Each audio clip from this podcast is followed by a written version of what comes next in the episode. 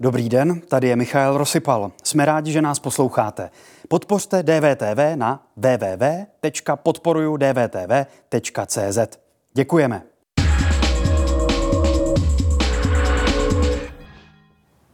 Profesor lékařské chemie a biochemie, bývalý rektor Univerzity Karlovy a dnes mimo jiné vedoucí konzília, dohlížejícího na péči o Miloše Zemana. A také člověk, který by jej chtěl ve funkci prezidenta vystřídat. Tomáš Zima přijal pozvání DVTV. Dobrý den, vítejte. Dobrý den vám i divákům a děkuji za pozvání. Tisíc stoků jedné, takový je u jedné ze sáskových kanceláří momentálně kurz na to, že volby vyhrajete. Kolik byste si na sebe vsadil? Tak já e, nevsázím nikdy na nic akorát jednou před mnoha lety jsem si jednou sadil, sadil v kasínu v Monaku asi před 30 lety, takže já nesázím. Eh, v dnešní době je to zajímavé tak, že jsou dvě, dva klastry. Jedna skupina, tři kandidáti kolem 25%, šest kandidátů, kteří jsou zhruba na tom stejně, protože statistická odchylka mezi čtyřmi nebo jedním procentem je stejná. A e, je to, je to velmi zajímavé, ale chci také říct, že průzkum nejsou volby. Dobře, takže na sebe byste nevsadil? Já nesázím na nic, na no, nikoho. Není to tím, že spíš sám sobě nevěříte? v tento tak moment? E, kdybych si nevěřil, tak bych tady dneska neseděl, nekandidoval mm-hmm. bych si. Takže já si sobě věřím, ale prostě nesázím se. No, podle průzkumu budete ve volbách spíš poslední než první. Neukázalo se zkrátka, že prezidentskou kampaň nejde dělat jako vedlejšák?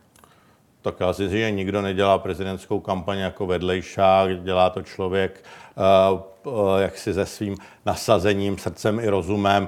Já myslím, že většina těch kandidátů je zaměstnána, vykonává svoji funkci buď poslance, nebo předsedy odborů, nebo přednosti ústavu biochemie, jako jsem já, nebo profesorky na univerzitě. Já myslím, že nikdo tam snad není, eh, že by nepracoval. No, nebo, nebyl nějakým, nebo nebyl v pracovním poměru.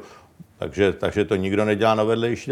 Je to spíše otázka financí, eh, kolik prostředků někdo, někdo získá eh, a od toho se také odvíjí ty náklady a velikost té kampaně, která je, protože možná lidé nevědí, že všichni máme Facebook z toho osobního pohledu jako věc zadarmo, ale pokud tam děláte nějakou reklamu a kampaň, tak je to docela drahý špás. No tak když mluvíte o tom, že to plné nasazení jste tam měl a že to srdce zkrátka i v té kampani vám pořád. bije silně a máte ho, tak eh, jak si vysvětlujete to, že váš transparentní účet se nějak silně nenaplnil? Tak eh, je to otázka eh, podpory některých skupin. Mě tam, já jsem rád, že mě tam podpořili přátelé a kolegové, kteří nikdy po mně nic chtít nebudou a uh, je to otázka toho, kdo, jaké skupiny za kým stojí, koho si někdo, někdo vybral, kdo někoho ocenil, takže já děkuji všem, kteří mě podpořili a řada lidí mě podpořila i nehmotně svojí radou a pomocí a jejich seznam bude samozřejmě předán úřadu, který dohlíží na ty kampaně. Když mluvíme říká? o tom vedlejšáku. Co to říká, pane profesor, o vašich šancích to, že na jednu stranu nejste schopen sehnat sponzory, ale na druhou stranu, že nemáte ani dostatek malých dárců, kteří by vám přispívali v nějakých větších sumách? Tak lidé tam přispívají v řádech 100 tisíců a půl milionu, myslím, největší dárce. Je to také možná tím, že jsem si eh, s, nik, s nikým nic, eh, jak si bych řekl, ne, nezadal v minulosti a podobně. No ale finanční limit pro první kolo volby je 40 milionů a přece jenom kampaně nákladná věc. Nesvědčí to právě o vašich šancích, o tom, že vám lidé nevěří, když vás nepodporují ani třeba ti drobní dárci? Tak část drobných dárců mě podporuje, ale je to otázka, je to otázka uh, toho, uh, tady jste to teďka přesně řekl, že je to o to, kolik peněz seženete transparentně nebo jinak a podle toho jsou ty šance a já věřím, že lidé budou hodnotit, co ti lidé umí, jak vystupují, co společnosti přinesly a ne podle toho, eh, kolik milionářů či miliardářů za nimi stojí. Když se podíváme, jak vypadal start vaší kampaně, když jste vyrážel sbírat podpisy, tak to vypadalo takto. Ano. Měl jste sebou sanitku z minulého století a z minulého režimu. Ano. Není vlastně stejně pozadu, jak tato sanitka vaše kampaň? Určitě ne. A já vám řeknu proč. Eh, víte, ta sanitka zaujala. Kdybych měl sanitku moderní a není problém si půjčit moderní sanitku, tak byste se mě zeptali na otázku, že ta sanitka mohla někomu zachránit život, což by byl nesmysl, určitě by někteří novináři se na to zeptali, ale eh, tahle sanitka má určitou nějakou historii, má nějakou nostalgii. Já sám jsem ní jezdil, když jsem byl jako lékař na základní vojenské službě v roce 90 a řada lidí, řadě lidem u nás v zemi pomohla i tato sanitka. Čili sázíte na historii a nostalgii? Nesázím na historii a nostalgii, ale z historie vyrůstáte do budoucnosti, takže když se někdo podívá na to, co někdo v minulosti dělal, může predikovat, co bude dělat i v budoucnosti v různém konání a chování. Vy na Facebooku sdílíte fotky, jak navštěvujete firmy a továrny, případně se chlubíte tím, že jste jako první věděl, že se narodí gorila moja, ano. nebo že k vašim dovoleným patří i počítač. Ano. Jste potom všem zaskočený tím, jak málo lidí podle průzkumu vás chce volit? Ale Průzkumy já... hovoří i o, je tam číslo 1,2%. Ale já říkám, že průzkumy nejsou volby a tady říkám některé věci, jak se člověk chová, co dělá.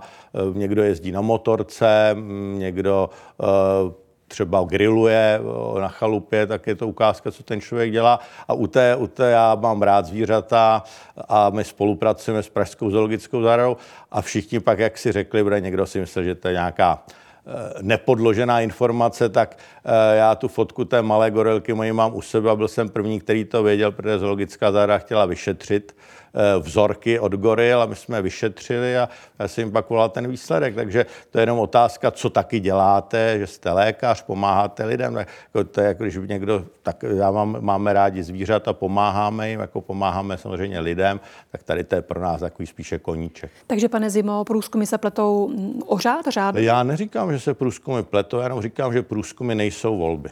No, co to znamená? Tak eh, buď se pletou průzkum, a ten já jenom říkám, je jenom v řádu říkám, tedy letošní, toho jednoho procenta vy získáte mnohem, mnohem více. Eh, v letošních volbách je zvláštní to, na rozdíl od minulých, kdybyste se podívali na průzkumy v minulých volbách, někdo měl 3%, někdo měl 5%, někdo měl 10%, někdo měl 12%. V letošních volbách finanční a mediální skupiny vytvořily trojici tří lidí, a těch šest vlastně nám je říkáno, vy vlastně byste už neměli kandidovat. Vy jste jako takový, vy nám ty volby kazíte. No. Ale zajímavé je, že třeba někteří se omlouvají z těch besed, aby jsme mohli diskutovat. Měla být diskuze na uh, debata na hospodářské komoře. Paní Nerudová, profesorka ekonomie, se z té debaty omluvila, pan generál Pavel taky, ostatní by tam přišli. Takže já eh, říkám, že není tady prostor, aby jsme se všichni eh, setkali společně a mohli společně diskutovat nad tématy, které zajímají Českou republiku. Vy jste, pane Zimo, začátkem června v DVTV vysvětloval, proč chcete být občanským kandidátem ano. takto. Já se primárně ptám občanů, protože ti budou rozhodovat ve volbách a ty musí zvolit toho, kdo bude prezidentem České republiky. Ani ne politici, ani ne novináři, ale občané od Aše po Ostravu. Nejste ale občanským kandidátem, jste kandidátem navrženým senátory. Rozhodl jste se kandidovat za každou cenu? Tak eh, my jsme měli v září nazbíráno asi 37 tisíc podpisů. Nešel jsem cestou agenturu, které by za mě sbírali podpisy, nebo abych někomu platil za nějaký podpis. Eh, to jsem nečinil. Eh, a když zjistíte, že máte v nějaké době 37 tisíc podpisů, děláte si nějakou analýzu a projekci k 8. listopadu, tak zjistíte, že to bude těsně na hraně. Tak jsem se obrátil na senátory napříč politickým spektrem, od Nového Boru po Stupavu, pod Plzně po Brno a ve velmi krátké době jsem získal, získal jejich podporu. Ale to, že se tedy primárně budete ptát občanů, protože ti budou rozhodovat ve volbách, jak jste nám řekl, to tedy přestalo platit? No, primárně jsem se ptal, já jsem nešel. Tady někteří lidé, někteří z těch senátorů ani ty podpisy nezbírali. Řekli, že vůbec nebudou sbírat podpisy. Třeba Pavel Fischer řekl, já rovnou si zajdu za senátor. Bavíme se o vás, protože vy jste mluvil ale o tom, já se říká, primárně, primárně, se budete ptát občanů. Ale já jsem se primárně ptal. No a co vám řekli? Co vám řekli to, tak když jste nenazbíral těch 50 tisíc? nazbíral 37 tisíc podpisů. No, 50 tisících nemáte. To je ta no, tak víte, někdo je sbírá, povinná výbava. No tak se rozhodnete, že postupujete jiný, jin, jiným způsobem. Řada lidí sbírala podpisy, snažila se Marek Hilšer, Josef Středula a ostatní, takže tady to není někdo, kdo ani to neskusil. Takže já jsem to zkusil, pak to vyhodnotíte a šel jsem za senátor. Heslem vaší kampaně je země bez extrémů. Podle vás je Česko zemí extrémů?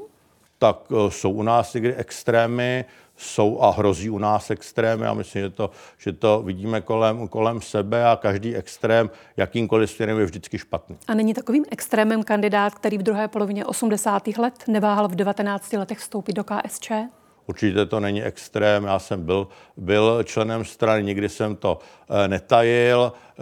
Tam, kde jsem byl členem strany, tak jsem byl dvakrát, respektive čtyřikrát tajnou volbou studenty a zaměstnanci zvolen děkanem a později rektorem.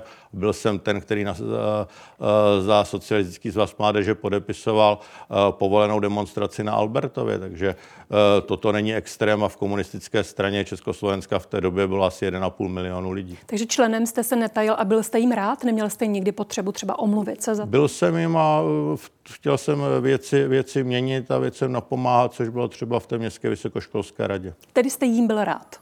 To neříkám, že jsem byl rád, byl jsem jim. Váš bývalý spolužák z medicíny Václav Sinevič na vás pro seznam zprávy vzpomínal takto. Choval se jako takový typický svazácký šéfík a bolševík i nás lákal do strany. Na druhou stranu nemohu říci, že bych od něj, na rozdíl od jiných funkcionářů, zažil nějakou křivárnu. Vzpomíná správně? Vzpomíná správně. Nic byste na tom neměnil. Tak tam to je jeho názor, ale já myslím, že je podstatné. Byl jste to... typický svazácký šéfik a bolševik. No, tak to je jeho, jeho pohled na věc, ale já myslím, že je podstatné to, jak jsem se choval. A to říká, že jsem nedělal žádné křivárny a že jsem se na ty ostatní nepovyšoval, což je dokončení té věty. To by trochu odpovídalo tomu, že jste jim byl rád. Pokud vás ostatní viděli tak jako typického svazáckého šéfika a bolševika, proto jsem se ptala na Já to. Já říkám, že jsem jí byl. Vy jste jim byl a nerad byste tomu dával jakýkoliv přívlastek. Přesně ani tak. jednou, ani druhou stranou. Přesně tak. Ve straně jste byl v době, kdy mnozí stejně mladí lidé v téhle zemi nemohli. Na rozdíl od vás na vysoké škole studovat. Třeba kvůli tomu, že si nechtěli s režimem zadat a nebo proti němu vystupovali. Třeba je to stálo kariéru. Co byste jim řekl potom případně z pozice prezidenta? Že měli být chytřejší? Tak eh, ty lidské osudy jsou velmi složité a komplikované a nejde určitě tak to paušalizovat.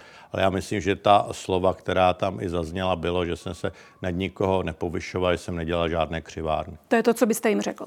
Přesně tak. Já jsem se ptala na to, co byste jim řekl. Důležité je, jak se člověk chová a já eh, bohužel jsem znal řadu nestraníků nebo lidí, kteří se tváří, že jsou odpůrci režimu a pak jsem se dozvěděl, že lidi udávali na STB. Choval jste se, pane profesore, jako oportunista? Pak to záleží, jak v čem, ale určitě jsem ty věci kritizoval na řadě míst a nalezli by se proto důkazy. Čili nevstoupil jste do KSČ z toho, abyste vy z toho měl výhody, aby vy jste mohl studovat a budovat posledně, eh, následně kariéru? Tak eh, asi nějakou, nějaké znalosti a dovednosti mám, když pak v 34 letech jsem byl jmenován profesorem na Univerzitě Karlově, tak asi to člověk tak úplně nepotřebuje. Stydíte se za to, že jste měl rudou knížku? Ta doba, doba byla, já jsem jim byl a říkám, že historii člověk nezmění. Vy jste jim byl a řada lidí v té době jim nebyla. Nebyla jí, nemohla studovat, mnohé lidi to stálo kariéry. Měl by člověk s takovou minulostí, byť tedy jím jen tak byl, tak měl by být dnes prezidentem? Tak já myslím, že to, že to musí posoudit ti, ti občané.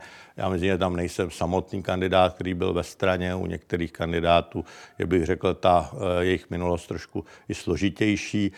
Eh, třeba z těch kandidátů vlastně v tom listopadu 89 jsem byl jediný, který byl na, té, na tom Albertově a v Praze, ale, ale to je, to je taková je, je doba. Říká se, že zlo buď je nebo není. Vy ho tedy odstupňujete. Co říkáte? Říká se, že zlo buď je a nebo není, že se nedá kvantifikovat. Svět, Podle svět vás není, je menší nebo Svět větší? není bílý, bílý nebo černý. Svět je velmi složitější.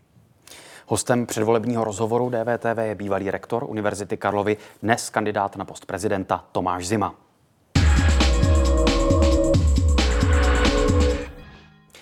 Říká se, že politika je uměním kompromisu a politici se mnohdy zdráhají jasně odpovědět na dané otázky ano nebo ne. V následující části ale žádnému z kandidátů nic jiného nezbyde. Hm, pane Zimo, položíme vám teď eh, s Michálem 15 otázek a budeme od vás chtít slyšet právě a jen odpověď ano nebo ne. A k jedné z otázek se potom budete moci, ale nebudete muset na konci vrátit a Dobře. budete ji moci rozvést. Tak jdeme na to? Jdeme na to. Jmenoval byste premiérem trestně stíhaného člověka? Trestně stíhaný člověk v demokratické zemi je. Pane Zimo, ano nebo ne? Když bude mít důvěru parlamentu, ano. Takže ano, děkujeme. Mělo by Česko vyměnit korunu za euro? Když splní podmínky, ano. Podepsal byste zákon umožňující adopci dětí stejnopohlavními páry? Ano. Jste pro legalizaci marihuany pro osobní účely? Ne. Jmenoval... Ale jenom je tři...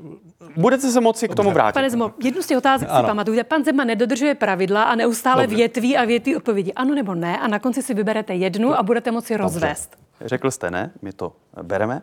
Jmenoval byste ústavním soudcem bývalého člena KSČ? Když by... Ano. Vyznamenal byste členy skupiny Bratří Mašínů? Ne. Mělo by se začít debatovat o zrušení Benešových dekretů? Ne. Jste pro zavedení nadstandardů ve zdravotnictví? Ne. Mělo by Česko zpřísnit podmínky pro prodej alkoholu? Ne. Měly by se zvýšit takzvané koncesionářské poplatky? Ne. Měla by se Ukrajina stát členem NATO?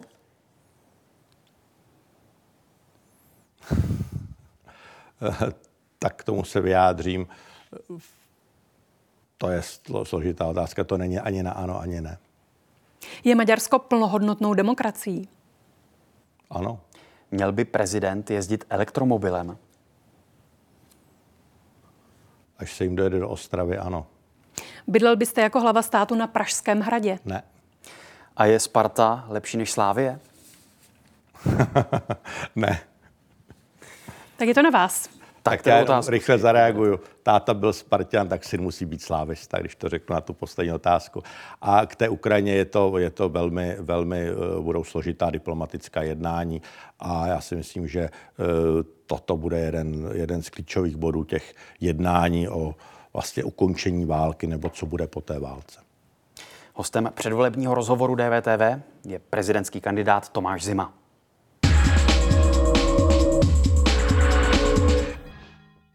Jak, co by bývalý rektor, hodnotíte kauzu, která se týká vaší protikandidátky, také bývalé rektorky Mendlovy univerzity Danuše Nerudové? Jenom připomenu, že na provozně ekonomické fakultě Mendlovy univerzity, kterou vedla, podle všeho zahraniční studenti za úplatu nezvykle rychle získávali doktorantské tituly. Národní akreditační úřad navíc škole vyčítá i další věci. Danuše Nerudová pochybení odmítá, říká, že odpovědný je děkan fakulty, který už rezignoval. Je podle vás odpovědnost i na její straně?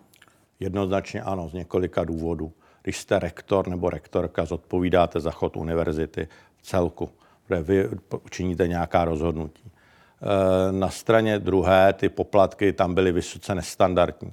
Pro představu na Univerzitě Karlově na Fakultě sociálních věd, oboru ekonomie, ekonometrie v jazyce anglickém, student zaplatí v cizojazyčném programu 0 korun. Ano, ale je potřeba říci, že nezákonné to není. Není to, ne, není to nezákonné, ale je to, je to zvláštní. 25 tisíc euro je docela částka vysoká, když budete studovat rok medicína na Univerzitě Karlové, je to asi za 13-14 tisíc. Není to proti pravidlům.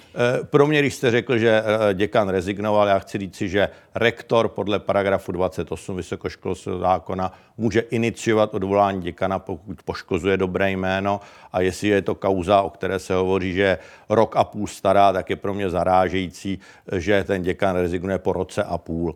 Takže tam bylo více studentů, ty poplatky jsou, je to, vrhá to smutné světlo na české vysoké školství, je to kauza s, jaksi s mezinárodním dosahem a pamatujeme Jen, na kauzu plzeňských práv. Jen, pane Zimo, upřesnění jedno, může iniciovat, může učinit kroky k odvolání děkana, může ale nemůže navrát... odvolat, jen abychom byli fér. Dobře, může, rektor jmenuje a odvolává a může iniciovat, může navrhnout odvolání děkana, ke kterému se vyjádří. Může učinit ten... kroky, nemůže odvolat. Přímo nemůže, ale může učinit kroky a ty nebyly učiněny. Mě zajímá ještě ta odpovědnost rektora, protože vy jste v podcastu, ano. aby bylo jasno, řekl, šéf odpovídá za vše. Ano. Tak to tedy vidíte. No jednoznačně. A druhou věc máte škola, která má institucionální akreditaci a to Mendelova univerzita má Eh, tak má orgán, který se jmenuje Rada pro vnitřní hodnocení a v čele této rady, která zodpovídá za kvalitu vzdělávacích procesů na té univerzitě, je rektor nebo rektorka ze zákona. Takže vy z této funkce za tyto procesy zodpovídáte. Takže to je, tam je to jednoznačně dáno. A jestliže tam bylo více studentů, než je v akreditační spise, tak je to zvláštní. Pane Zimo, když tedy šéf odpovídá za vše, proč vy sám jste nevyvodil odpovědnost za to, co se během vašeho rektorování no. na Univerzitě Karlově dělo? Tak a co se tam dělo? Byla uzavřena smlouva, já vám to, to na to odpovím, byla uzavřena smlouva s Home Creditem, která vyvolala emoce v hodnotě půl milionu korun, která pak byla vypovězena. Nejen to, pane Zimo. V roce 2019 vyšlo najevo, že předseda Česko-čínského centra Univerzity Karlovy Miloš Balabán inkasoval pro svou firmu přes milion korun od čínské ambasády za konference, které na univerzitě pořádal. Doplním, ono Česko-čínské centrum jste přitom zakládal vy. A podle vás není otázka na vyvození osobní odpovědnosti na místě, pokud rektor odpovídá za vše? Ale určitě ne. Tak ty, my jsme učinili kroky, jestli univerzita nějak pochybila, v, tom, v té radě Česko-čínského centra seděli zástupci fakult, včetně paní profesorky Lomové a pan eh, doktor Balabán odešel z univerzity v řádu týdnu po tom, co se to zjistilo. Jinak Já mluvím konferen... o vaší odpovědnosti. Já říkám, tak činíte kroky, kdo, kdo ty kroky dělá. Pan doktor Balabán, jak jste správně řekla, on inkasoval peníze. Ale vy jste ambasády, zakládal ale, to Českočínské ne, centrum, no, Ano, Zimu. my jsme ho pak také zrušili. A jenom když tady hovoříme o Českočínském centru, tak máme vzor třeba švýcarské vysoké školy a myslím, že to je náš vzor. Tak když se dnes podíváte na stránku švýcarské konference rektorů, tak zjistíte, že švýcarská konference rektorů propaguje státní, čínská státní stipendia pro švýcarské studenty. My jsme činnost následně ukončili. Tak proč kolega Balaban... když se nic nestalo? Buď se něco stalo a ukončili jste, nebo se nic nestalo a nemuseli ukončili, jste centrum tak jsme ukončili, kolega Balaban odpustil Univerzitu Karlovu a ve velmi krátké době. Uh-huh. A ta odpovědnost vaše, to vyvození té odpovědnosti vaší je kde? Já jsem o tom diskutoval, na, ale to není přece obchodování s tituly. No. no ale vy jste řekl, že šéf odpovídá za vše. Čili za vše, ale za pomoc Českočínského ale... centra, které zakládá nikoliv? No, e, to Českočínské centrum bylo zrušeno. Ten, kdo tam čerpal ty prostředky, byl odešel z Univerzity Karlovy tak se stalo. Ale konference pořádal s vámi, ne, jako s rektorem? To pořádal Českočínské centrum, Které pořádal to několik, několik ministrů, eh, který se to účastnil a podobně. Mhm, čínská ambasáda také platila výlet do Číny, na který jeli za odměnu nejlepší studenti univerzitního kurzu o nové hedvábné stezce. Předmět se konal pod záštitou tedy už zmíněného Miloše Balabána. Moje otázka tedy cílí tudy, tím směrem, Dopustil jste se jako rektor toho, aby velvyslanectví komunistické Číny ovlivňovalo dění na univerzitě, pane Zimu? Ale velvyslanectví eh, Čínské republiky neovlivňovalo eh, dění na univerzitě Karlově, kde je 60 tisíc lidí a asi já nevím, jestli to bylo 10 nebo 15 studentů odjelo eh, na 14 dní do Číny, tak přece to není ovlivňování, ovlivňování univerzity Karlovy. A jak říkám, všechny univerzity, i ty nejprestižnější americké, prostě s čínskými univerzitami spolupracují.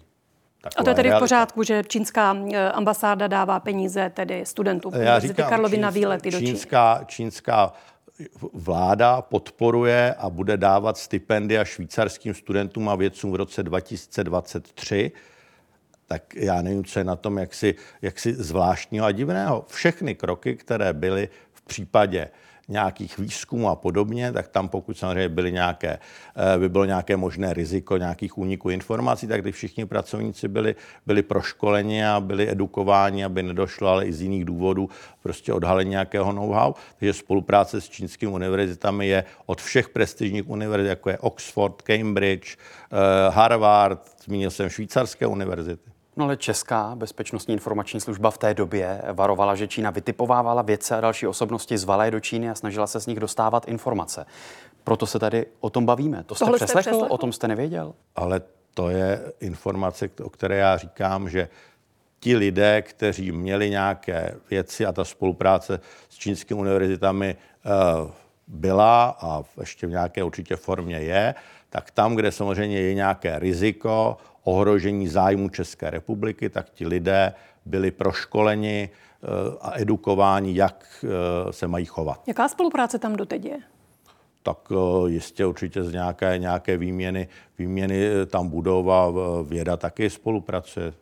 Takže to, spolupráce že... třeba s CERNem, vím, že tam určitě jsou kolegové z Matfizu v minulosti tam spolupracovali, tam nějaké společné projekty se Spojenými státy, Čínou a našimi odborníky, tak nevím, v jakém situaci je to teď mm-hmm. v roce 2023. Takže to, že tedy peníze čínské ambasády putovaly na konto člověka, který vedl univerzitní centrum, jež vy jste založili podle vás pořádku. Ptala jsem se na vyvození já, osobní Já neříkám, že je to Proč jste neodešel? Protože tenkrát po vašem odvolání volali studenti, akademici, vznikla petice UK etická, 600 akademiků a studentů, otevřený dopis 850 lidí. 850 lidí ze 60 tisíc je zajímavé číslo. To bude potom říkat jako prezident, když za vámi přijde 850 já, lidí, já jenom, jste nic oproti já, ne, těm ne, ne, já jenom, já jenom které chci, jsou v České republice říci, občany? že když jsme zjistili tuto informaci, že kolega Balabán tyto prostředky čerpal, tak pan doktor Balabán. Netrvalo to rok a půl jako na Mendelově univerzitě, než odešel pan děkan, ale odešel v řádu týdnu. Danuše Nerudová také argumentovala tím, že se to týkalo, ta její kauza jen několika málo studentů, takže teď argumentujete stejně jako ona. No, ale e, něco jiného je e, jaksi získávání titulů za peníze. To je úplně jiné, to jsme v jiné kategorii, to je obchodování s tituly. No, získávání titulů za peníze je skutečně dost už posunutá vaše interpretace. Dnes se tam tyto věci záležitosti projednává Národní akreditační úřad. Výsledek přijde 19. ledna a toto už je opravdu interpretace, no, která nemusí být založena na faktech. Já jenom říkám, že je zvláštní, že na jiných univerzitách ta částka je nula, řeknu na Univerzitě Karlově, versus 25 tisíc euro. To mně přijde, že je velký a dramatický rozdíl. Vy jste tady... A ta fakulta z toho získala 5 tisíc euro. Takže agentura dostane 20 tisíc a fakulta dostane 5 tisíc. Kladu si tuto otázku. Vy jste tady, pane Zimu, před chvílí eh, sám zmínil tu zvažovanou smlouvu se společností Home Credit. To bylo v roce 2019. Ta společnost poskytuje půjčky, patří do skupiny PPF. Na univerzitě měla ta spolupráce tehdy přinést 1,5 milionu korun. Ne, ve smlouvě... milionu ročně. Ano. A byla na tři roky. Ve smlouvě ale bylo také ustavení, že, ustanovení, že se obě strany zdrží kroků, které by mohly poškodit jejich dobré jméno. Podle kritiků by to omezilo možnosti univerzity kritizovat situaci v Číně, kde Home Credit působí. To zpětně viděno jako problém nevidíte?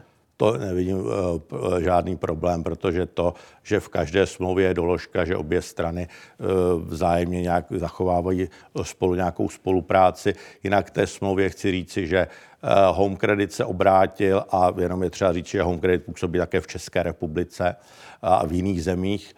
Takže chci jenom říci, že ta společnost Home Credit přišla na matematicko-fyzikální fakultu a fakultu sociálních věd, kde chtěli podpořit studijní programy. Jestliže máte více než jednu fakultu, podepisuje se to na univerzitě.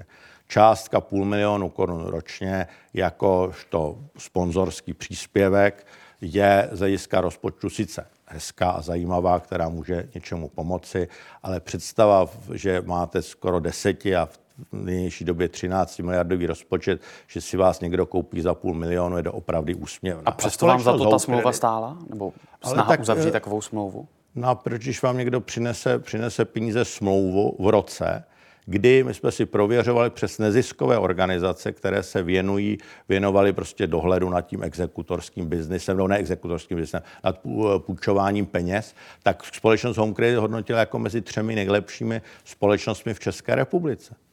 No a neviděl jste nebo nevidíte v tom problém i vzhledem k tomu, že BIS dlouhodobě varuje před čínským bezpečnostním rizikem a ve své výroční zprávě například za rok 2021 píše konkrétně toto. Z pohledu možných ekonomických škod a ztráty know-how jsou nicméně nejrizikovější čínské spravodajské zájmy a aktivity v českých akademických institucích, vůči kterým čínské spravodajské služby intenzivně budují nejen informační, ale také vlivové přístupy. Ano, Nevěříte já, zprávám kontrarozvědky? Za prvé, já bych chtěl říci, že jsme minus čtyři roky, ad jedna, ad dvě. My jsme uzavírali smlouvu s Home Credit Česká republika, ne s Home Credit Čína.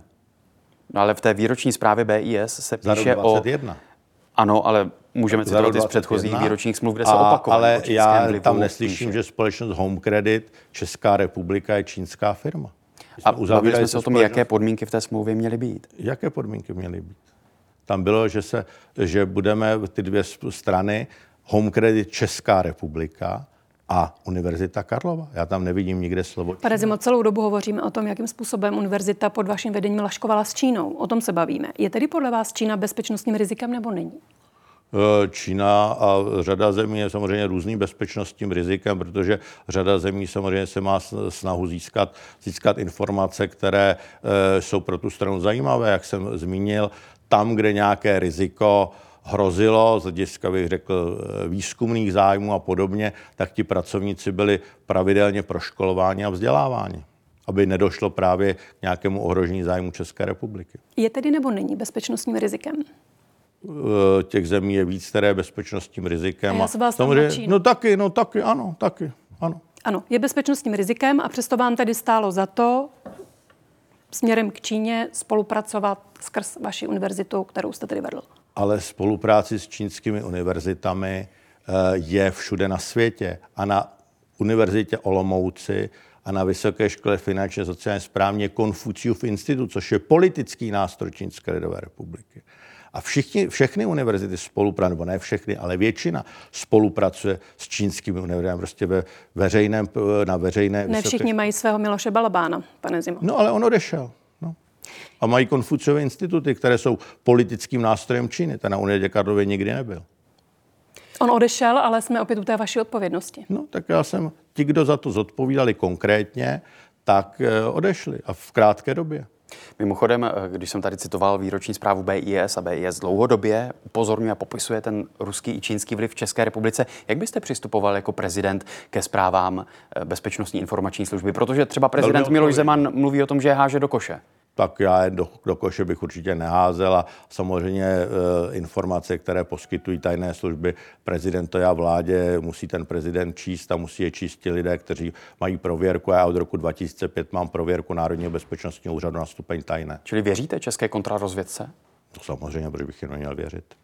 Protože se bavíme tady o tom, jestli jste nepocenil právě to pronikání čínského vlivu i do akademických struktur, jak já jsme vám, tady už citovali po třetí opakuji, že tam, kde hrozila nějaká rizika z hlediska zájmu České republiky, tak ti lidé byli odpovědnými osobami pro školování, aby právě zájmy České republiky nebyly ohroženy. A jak byste tedy případně jako prezident přistupoval k Číně? Posvětil byste například nedávnou cestu předsedy Senátu Miloše Vystrčela na Tajvan? Eh, zahraniční politika Číny, eh, České republiky musí být jednotná musí, a aby Česká republika byla respektována velmocemi, jako je Čína a Rusko, tak musíme být v pevných aliancích, jako je NATO a Evropská unie. A to nám zajistí respekt vůči těmto mocnostem. Posvětil nebo neposvětil byste tu cestu? Tak kdyby tam jel, tak proč by tam nemohli jet? Čili posvětil. Kdyby předseda Senátu vám odpověděl, vydával... no, tak já to říkám jinými slovy. Prezident Miloš Zeman eh, dlouhodobě byl znám svými vstřícnými postoji vůči Číně, vůči Rusku. Čili v tomto vy byste jako prezident byl jiný? Tak já říkám, že uh, mají být standardní vztahy, ne nadstandardní vztahy. Jak říkám, Česká republika, pokud má vystupovat vůči velmocem, jako je Čína, jako je Rusko, tak musí být právě, aby byla respektována, musí být v, ve silných aliancích, jako je NATO a Evropská unie. Pak budeme respektováni. Jakým prezidentem podle vás byl a stále ještě je Miloš Zeman? Tak je to významná osobnost, bych řekl, 30 eh, let historie České republiky, nebo 33 let od eh, listopadu 89. Eh, byl významný politik sociální demokracie, úspěšný premiér. Já osobně si na něm nejvíce cením jeho pevných postojů vůči Izraeli. Je to jeden z mála politiků, který se to nebojí říci. Já jsem se ptal, jaký je prezident. Je dobrý prezident podle vás? Tak eh, já si myslím, že je to prezident, který eh, často má rád konflikty, které eh, vyvolává, tu společnost často rozděluje. Což znamená, že je nebo není dobrý prezident? Tak když děláte konflikty, tak v tom není, dob, v tom není dobrý. Je dobrý v tom, že třeba podporuje spolupráci s Izraelem. Není svět, že jste jenom dobrý a jenom špatný. Rektoři eh, měli spory s prezidentem Milošem Zemanem. Vy jste se několikrát také neúčastnil těch ceremonií na Pražském hradě na podporu ano. vašich kolegů, když jste byl předseda eh, konference rektorů. Přesto jste členem lékařského koncília Miloše Zemana. V tomto jste neváhal? Já bych ještě jednu věc řekl. Já jsem jako jediný vlastně z reprezentantů státu nebo veřejných institucí podal na prezidenta Zemana žalobu ve věci nejmenování profesorů, která byla opakovaně rozhodnuta městským soudem ve prospěch Univerzity Karlovy. Eh, teďka je tam nečinnost, bylo učiněno prezidentem další rozhodnutí a teď městský soud relativně už dlouho nekoná, si čeká, až skončí pan prezident Zeman ve své funkci. A eh, co jste, tak péče péče lékaře je úplně jiná. To, to jsem, prostě byl jsem požádán kolegy z ústřední vojenské nemocnice a prostě pomáháte, eh, pomáháte člověku a je to ocení vaší lékařské, lékařské erudice. Tomu jsem neváhal a musím říct, že když se s panem prezidentem vydáme, tak nikdy o tomto sporu de facto nebo o sporu uh, ve jmenování profesorů nemluvíme. To je spor mezi rektorem a prezidentem o výklad zákona, které v demokratické zemi činí soud. Hostem DVTV je Tomáš Zima.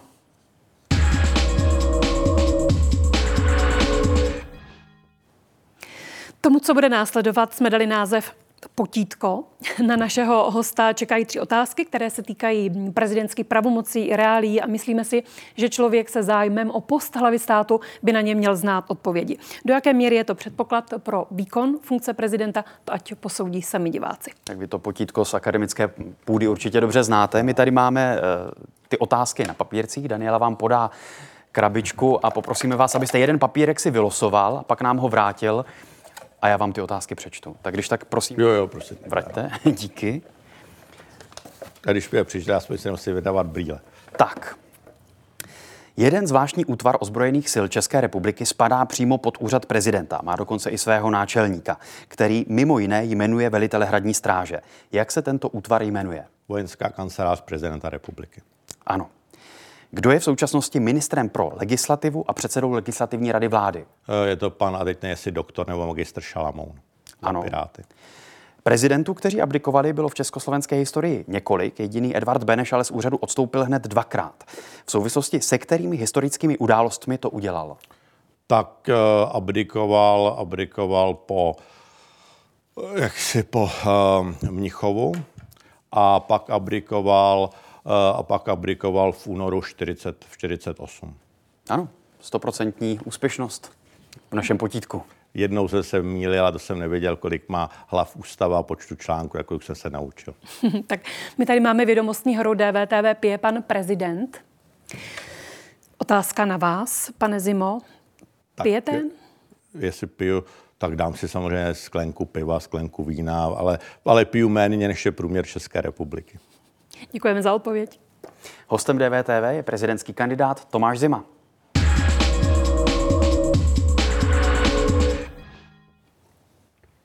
Tak na svém webu píšete, že jste se rozhodl kandidovat jako nezávislý kandidát zdravého rozumu a naděje. Co si představujete pod pojmem zdravý rozum?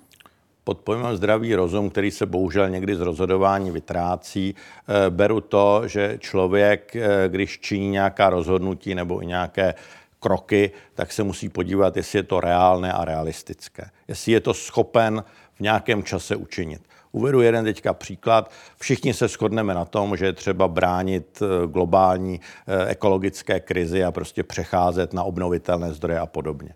A teď v nedávno Evropský parlament přijal rezoluci nebo usnesení, že ve velmi krátké době má být vybudováno určité procento nabíjecích elektrostanic v zemích Evropské unie ale v zápětí většina zemí Evropské unie řekla, že to prostě není reálné do té doby postavit, protože má to různé technické parametry. Že? Takže musíme hledět na to, jestli jsme schopni to naplnit a, a rozřešit. Takže tady eh, mně přijde, že někdy se, eh, bych řekl, z přírodní zákony a určité zákonitosti postupů eh, se potlačují a stává se z některých věcí ideologie a dogma, aniž se to učiní tím reálným, co může kdokoliv, kdokoliv udělat. Že? Když teďka nám někdo řekne, aby jsme skočili o tyči 1,80 m, tak to neskočíme a skočíme to třeba možná za rok a třeba vůbec nikdy, že? ale mm-hmm. musí to člověk mít na no. to ten reálný pohled, jestli je při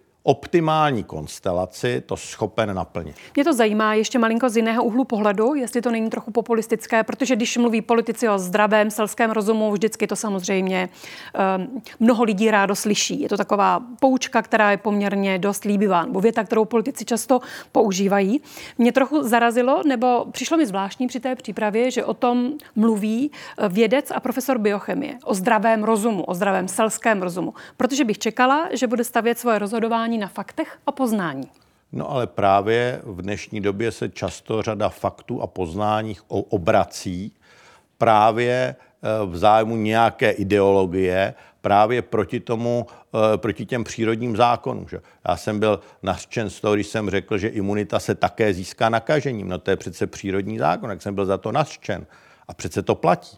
No platí. Na druhou stranu platí, ten no. virus byl eh, nový, tak nebylo by lepší počkat na poznatky, než rozumovat a používat ale, ale zdravý přece, selský rozum? No ale přece vy víte, i když je ten virus nový, že zase jako ten, tak ten virus měl nějakou strukturu, ty koronaviry tady jsou, takže víte, že na to taky tu imunitu získat. No, byste tenkrát sklidil kritiku právě za ta slova, no. že neriziková většina lidí by si měla vytvořit přirozenou imunitu. Vy přece v té chvíli jste nemohl vědět, jestli nikoli vaše slova samozřejmě, ale pokud by se lidé řídili Mnoho se jich no. asi řídilo zdravým selským rozumem a mnoho z nich možná díky tomu přišlo o život.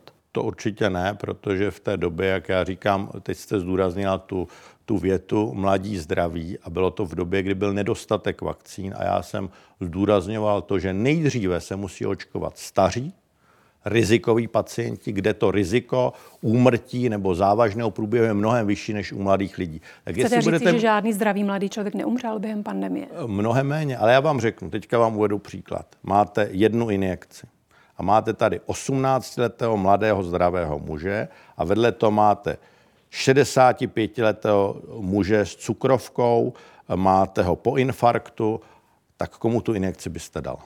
A tohle je tedy přesně já vám říkám, to, co vychází ze zdravého selského rozumu nebo no, z vědeckého poznání no, tak z vědeckého poznání je, že někdo má větší riziko a větší riziko má ten starší muž s cukrovkou když by byly dvě vakcíny, tak ať se naočkují všichni, ale na začátku, na jaře, eh, těch vakcín bylo velmi málo a bylo třeba očkovat nejdřív ty nejohroženější skupiny. Na začátku nebyly ani vakcíny. No ne, tak já, já hovořím od eh, první vakcíny byl někdy kolem 25. nebo 27. prosince a pak na jaře se postupně rozjížděla ta očkovací kampaň. No ale přece jenom definice toho zdravého selského rozumu, sensus communis, říká, že rozum je to postavený na zkušenosti bez vlivu vědomostí a poznání.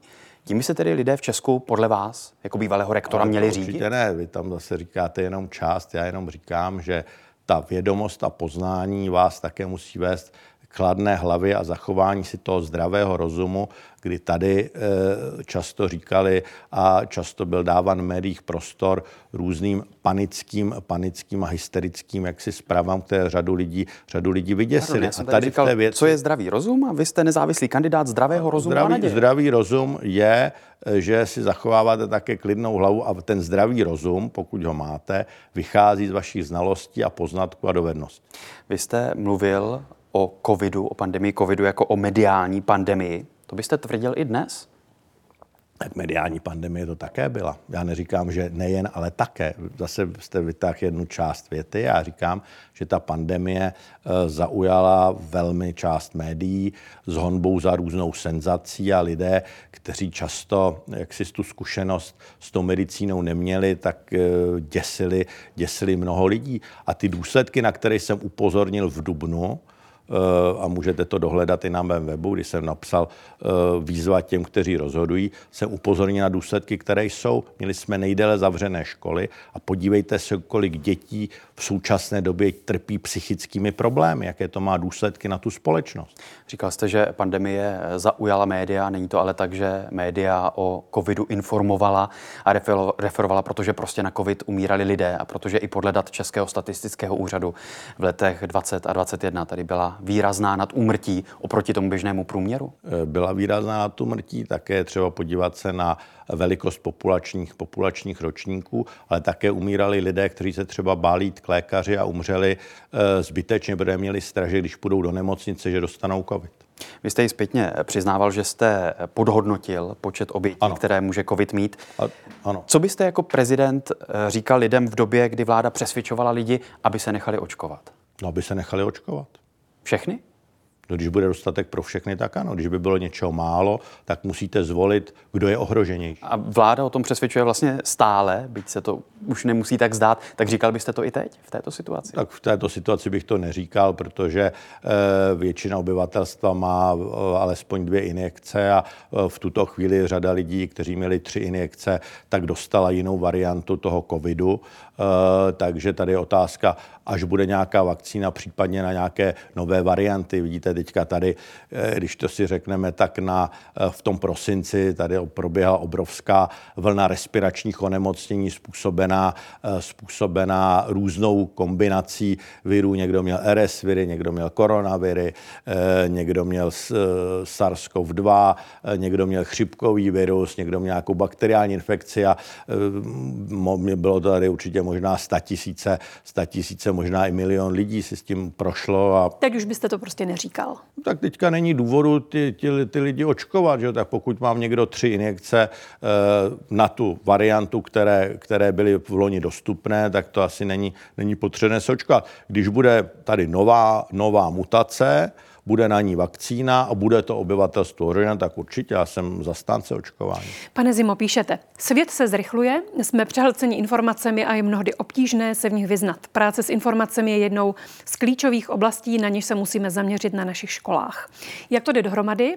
se zdravým selským rozumem, který právě tedy s informacemi moc nepočítá, jak jsme si zdravý, zdravý selský rozum počítá s těmi informacemi. Je to vaše heslo, prezident protože, zdravého selského Ano, rozumu. protože selského tam není, ale souhlasím s tím, protože sedláci věděli, co musí dělat, to je aby, aby, aby, eh, protože měli tu znalost, měli tu znalost předávánou po o tom generace. Hovoříme, že je to zkrátka na zkušenosti, to, kterou měli, ale v některých věcech a znalost, zkušenost nemáte, protože ji mít nemůžete. Měli, No ale tak většinou v těch oblastech některou znalost i zkušenost máte, protože studujete a to, aby člověk byl eh, méně náchylný na dezinformace a různé fámy, které jsou, je, aby se vzdělával. A proto já říkám, největší hodnota, kterou eh, má člověk a i společnost je vzdělanost a já podporu to, aby mladí lidé, ale všichni měli možnost se vzdělat, protože čím máte více informací, tím jste méně náchylní eh, na různé fámy nebo fake news, jak se teďka říká podobně. Uzavřu to tím, že zdravý rozum je zkrátka postaven na zkušenosti.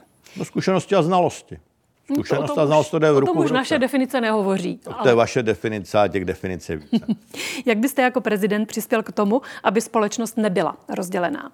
V téhle zemi asi bude dost lidí, kteří se budou orientovat především fakty, na rozdíl od části ostatních. A na univerzitě taky byly chvíle, kdy jste občas rozděloval tak je to otázka, aby si ti lidé, lidé sedli k jednomu stolu a jednali Eh, a nalezli, nalezli konsenzus. A o tom ta, ta role je, protože třeba v oblasti eh, péče o seniory, v zdravotnictví, školství jsou to dlouhotrvající procesy, kde musíte nalézt schodu napříč tím politickým spektrem, napříč těmi hlavními hybateli, ať jsou to učitelé, různé asociace a podobně. Takže o, o, tom, je, je, o tom je třeba hovorit, protože ten cyklus vzdělávání, když vezmeme od základní školy po vysokou školu 18 let, to je několik voleb, několik vlád, mnoho, mnoho ministrů školství. A co s tím může eh, zmu, zmoci prezident jako hlava státu, který nemá příliš výkonných pravomocí? Prezident nemá výkonné pravomoci, ale má neformální pravomoci a může si ty lidi sezvat k tomu kulatému stolu a vést tu diskuzi eh, ku prospěchu občanů České republiky. Pokud byste byl zvolen, kdo by byl vedoucím kanceláře prezidenta republiky? Byla by to osoba, která bude splňovat všechny nároky, které jsou potřebné a osoba, která je zkušená eh, z oblasti eh, řízení a respektovaná. Což je kdo? Nechte se překvapit. Proč to nechcete říct svým voličům? Nebylo by to transparentní, aby to vaši voliči věděli, kdo by byl vaším nejbližším nebo jedním z nejbližších spolupracovníků na Pražském hradě? Je třeba, aby měli důvěru ve mně a to je důležité. Když jsem byl volen, volen rektorem, tak jsem také neřekl, kromě jediného člověka, kdo bude prorektorem univerzity, a to byl kolega Štech, který byl mým protikandidátem a řekli jsme si, kdo z nás vyhraje, tak toho druhého jmenuje prorektorem. Eh, po zkrátce po volbě z devíti prorektorů sedm bylo Čili vaším kancléřem byl někdo z vašich protikandidátů? To jsem neřekl, to já jsem říkal, že jeden ze sedmi, z devíti prorektorů, že to jméno jsem řekl. E, to ne. A potom všem, co jsme zažívali v posledních deseti letech, jak současný kancléř působí, podle vás není důležité být transparentní a říct voličům, tento člověk bude mým vedoucím kanceláře. To není, pane rektore, o transparentnosti. Řada lidí působí v různých funkcích a podobně. Lidé nejsou nezaměstnaní, jak jste na začátku říkali, eh, že někdo dělá něco na půl úvazek, tak já nevím o nikom, kdo by z kandidátů byl nezaměstnaný v vozovkách. Jsou tam lidé, kteří pracují v různých jaksi funkcích, tak samozřejmě i tito lidé, i tito lidé jsou někde zaměstnáni a pracují. A vy to jméno máte, nebo byste kancléře hledal, až byste byl zvolen? Já ty jména mám. Co budete dělat, pokud ve volbách neuspějete? Budu dělat to, co, to, co dělám dosud a uh, budu uh, učit, uh, budu lékařem, mám řadu, řadu nápadů, spotkal jsem se s, s řadou inspirativních lidí v průběhu té kampaně, mám nějaké možnosti na projekty ze zahraničí a budu asi i dál ve veřejném prostoru, kde jsem více než 20 let.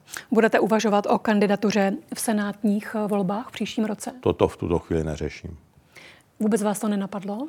Já toto to, to v tuto chvíli neřeším. Je to jedna z možností, ale ne, neřeším to. Teď se soustředím na kampaň a co bude za rok, se uvidí. Rozumím tomu, že teď to neřešíte, soustředíte se plně na to, co se děje nyní, ale není to nic, co byste vyloučil?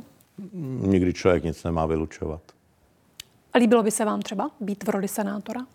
Říkám, ne, nepřemýšlel jsem o tom, takže nemůžu říct, jestli ano ani ne. Hostem předvolebního rozhovoru DVTV byl profesor Tomáš Zima. Děkujeme.